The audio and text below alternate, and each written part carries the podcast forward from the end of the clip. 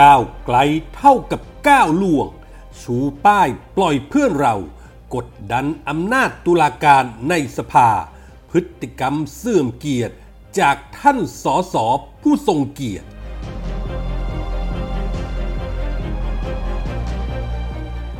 ราชทัณฑ์เคลียร์ชัดไม่มีอุ้มฆ่าตามที่อานนท์มโนขำขำเพนกวินอดอาหารแต่ตุนของกินเพียบ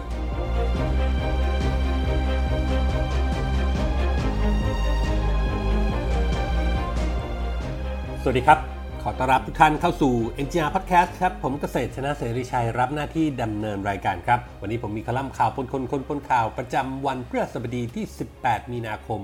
พุทธศักราชสองพันห้าร้อยหกสิบสี่มาฝากกันครับวิพากษ์วิจารณ์กันให้แซดเลยทีเดียวนะครับในการประชุมรัฐสภาเพื่อพิจารณาเรื่องการโหวตวาระสามในเรื่องการร่างแก้ไขรัฐธรรมนูญ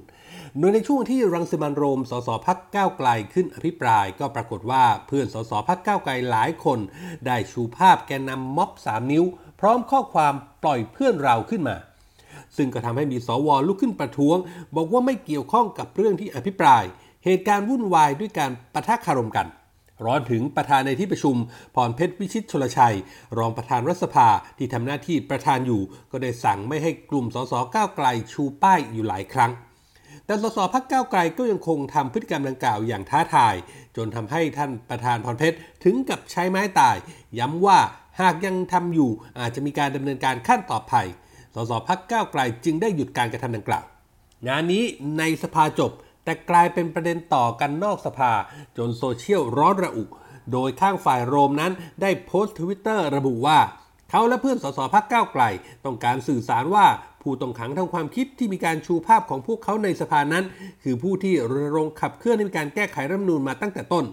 แต่มาวันนี้ผู้มีอำนาจบางกลุ่มกับกำลังเตะถ่วงการแก้รัฐธรรมนูญในขณะที่พวกเขาเหล่านั้นยังคงถูกฝากขังอยู่ในเรือนจำ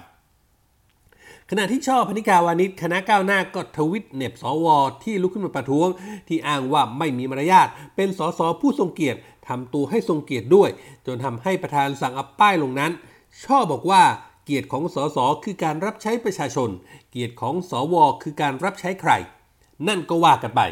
แต่มองกันจริงๆแล้วสสก้าวไกลจะฉกฉวยโอกาสในการสื่อสารเรื่องนี้ให้กับสังคมรับรู้ประเด็นม็อบสามนิ้วที่อยู่ในเรือนจำก็ไม่ใช่เรื่องแปลกประหลาดอันใดเพราะรู้กันดีว่าระหว่างก้าวไกลกับม็อบสามนิ้วคณะราษฎรคณะก้าวหน้าก็ล้วนแล้วแต่เนื้อเดียวกันเป็นเพื่อนเราคือเคลื่อนไหวในทิศทางเดียวกันมาโดยตลอดเรียกว่าสมคบคิดเรียกร้องประชาธิปไตยที่มีเจตนาแอบแฝงอะไรก็อย่างที่รู้ๆกันอยู่จะต่างกันตรงที่วันนี้เด็กๆอยู่ในคุกเพราะทำความผิดหลายข้อหาซึ่งก็ว่าไปแล้วเป็นข้อหาที่ผู้ใหญ่ผลักดันสนับสนุนให้ท้ายทั้งสิ้นแต่ยังมีผู้ใหญ่ที่มีเกียรติที่มีปากเสียงเคลื่อนไหวและในนอกในสภายังอยู่ดีกันอยู่พฤติกรรมในวันนี้ของกลุ่มสสก้าวไกลก็ต้องบอกว่าผิดที่ผิดทางผู้ทรงเกียรติทำตัวเองให้เสื่อมเกียรติไม่รู้จักแยกแยะเอาเรื่องม็อบสามนิ้วมาชูป้ายปล่อยเพื่อนเราขณะที่ทำหน้าที่ในสภาด้านนิติบัญญัติไปก้าวล่วงอำนาจตุลาการอุตส่าห์เรียกตัวเองว่าเป็นฝ่ายประชาธิปไตยแต่ทำตัวตรงกันข้ามกดดันอำนาจตุลาการแบบนี้ผิดหลักการประชาธิปไตยแบบชัดเจนจากก้าวไกลชาวเน็ตเลยตั้งให้ใหม่ว่าเป็นก้าวล่วงก็สมควรกันไหมโปรดตรองดูก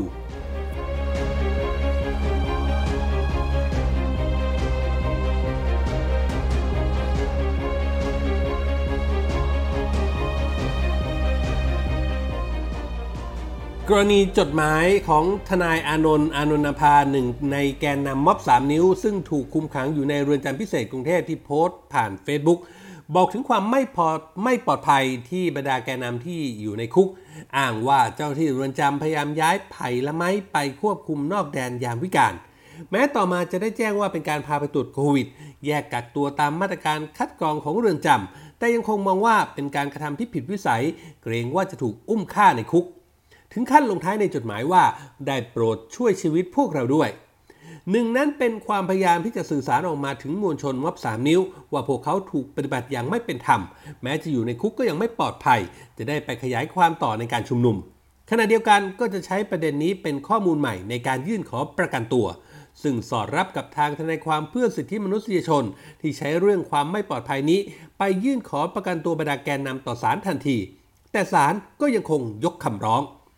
อย่างไรก็ตามเรื่องจดหมายทนายอานนท์นี้เป็นเรื่องที่วิพากษ์วิจารณ์กันในโซเชียลอย่างหลากหลายแง่มุมทั้งตั้งข้อสังเกตว่าจดหมายดังกล่าวถูกโพสต์ผ่าน Facebook ได้อย่างไร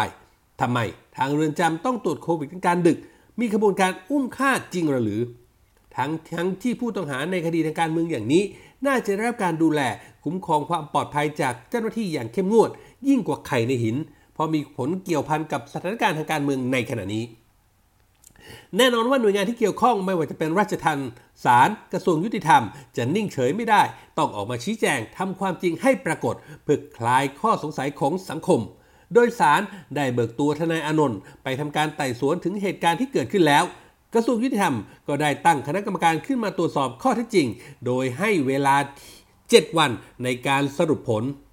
ขณะที่อายุสิทธพันธ์อธิบดีกรมราชทัณฑ์และนายแพทย์วิรกิจหานปริพันธ์รองอธิบดีกรมราชทัณฑ์ซึ่งรับผิดชอบดูแลเรื่องนี้ก็ตั้งโต๊ะแถลงกล่าวว่าเหตุการณ์ดังกล่าวเป็นการปฏิบัติตามธรรมเนียมตามระเบียบของทางเรือนจำเมื่อเข้ามาใหม่ก็ต้องนำตัวผู้ที่ต้องขังเข้ามาใหม่นั้นก็คือใหม่และไผ่ไม้และไผ่รวมถึงโตโต้ที่เพิ่งย้ายมาจากเรือนจำพิเศษกรุงธนบุรีไปตรวจคัดกรองหาโควิด สิบเก้า และก็กักตัวสิบสี่วันตามระเบียบพื้นที่ของการกักกันโรคเพื่อป้องกันการแพร่ระบาดที่อาจเกิดขึ้นได้และที่ผ่านมาทางเรือนจำก็ปฏิบัติเช่นนี้มาโดยตลอดส่วนที่ต้องโยกย้ายผู้ต้องขังในยามวิกาลก็เพราะว่าทั้งสามคนถูกส่งเข้าเรือนจำพิเศษเมื่อเวลา หกโมงเย็นหกหรือ สิบแปดนาฬิกาสี่สิบนาทีหลังจากทำการซักประวัติเสร็จก็ได้นำตัวไปขังรวมกับผู้ต้องขังอื่นๆที่แดนสองซึ่งใช้เป็นสถานที่กักกันโรคเพื่อรอตรวจคัดกรองโควิดจากนั้นช่วงเวลา สามทุ่มก็ได้ให้เจ้าที่ราชทัณฑ์เข้าไปแจ้งขอความร่วมมือกับผู้ต้องขังทั้งสามคน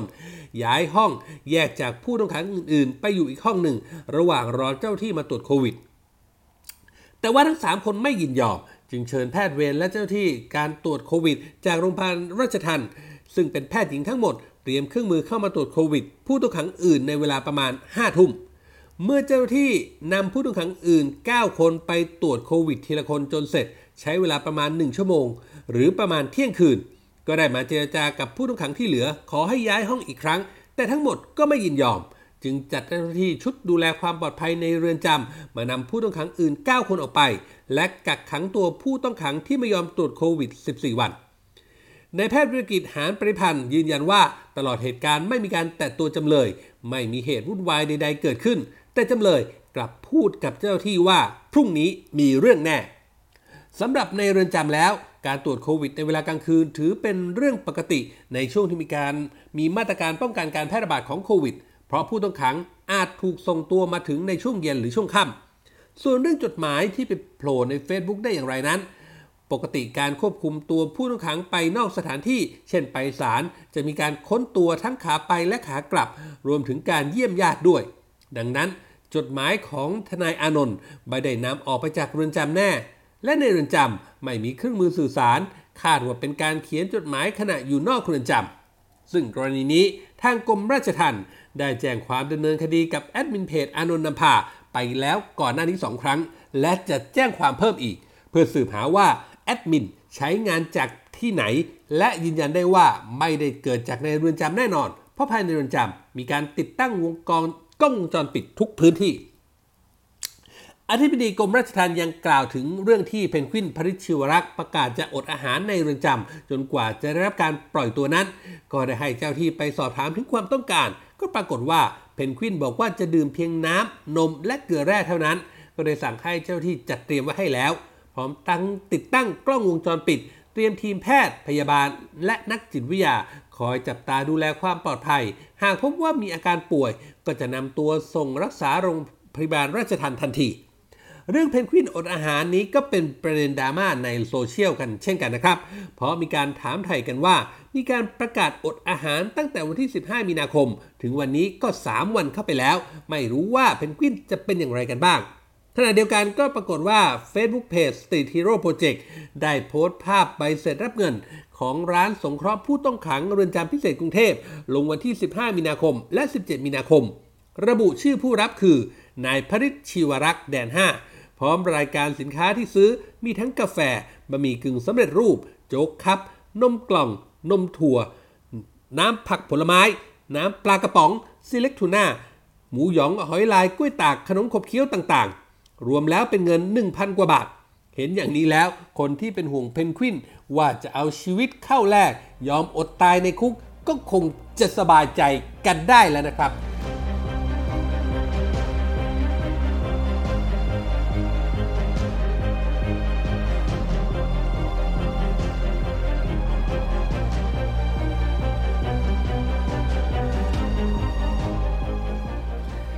นี่คือเรื่องราวจากคอลัมน์ข่าวปนคนคนปนข่าวที่ผมนำมาฝากกันในวันนี้นะครับคุณผู้ฟังสามารถเข้าไปอ่านเพิ่มเติมได้ในเว็บไซต์ของเราครับ เอ็น จี อาร์ ออนไลน์ ดอท คอม เราเหนือจากข่าวสารสถานการณ์ที่เราอัปเดตให้อ่านกันตลอดยี่สิบสี่ชั่วโมงแล้วยังมีคลิปข่าวที่น่าสนใจในทุกหมวดข่าวให้ได้เลือกรับชมกันอีกด้วยครับและถ้าหากคุณผู้ฟังคุณผู้ชมมีข้อแนะนำติชมประการใด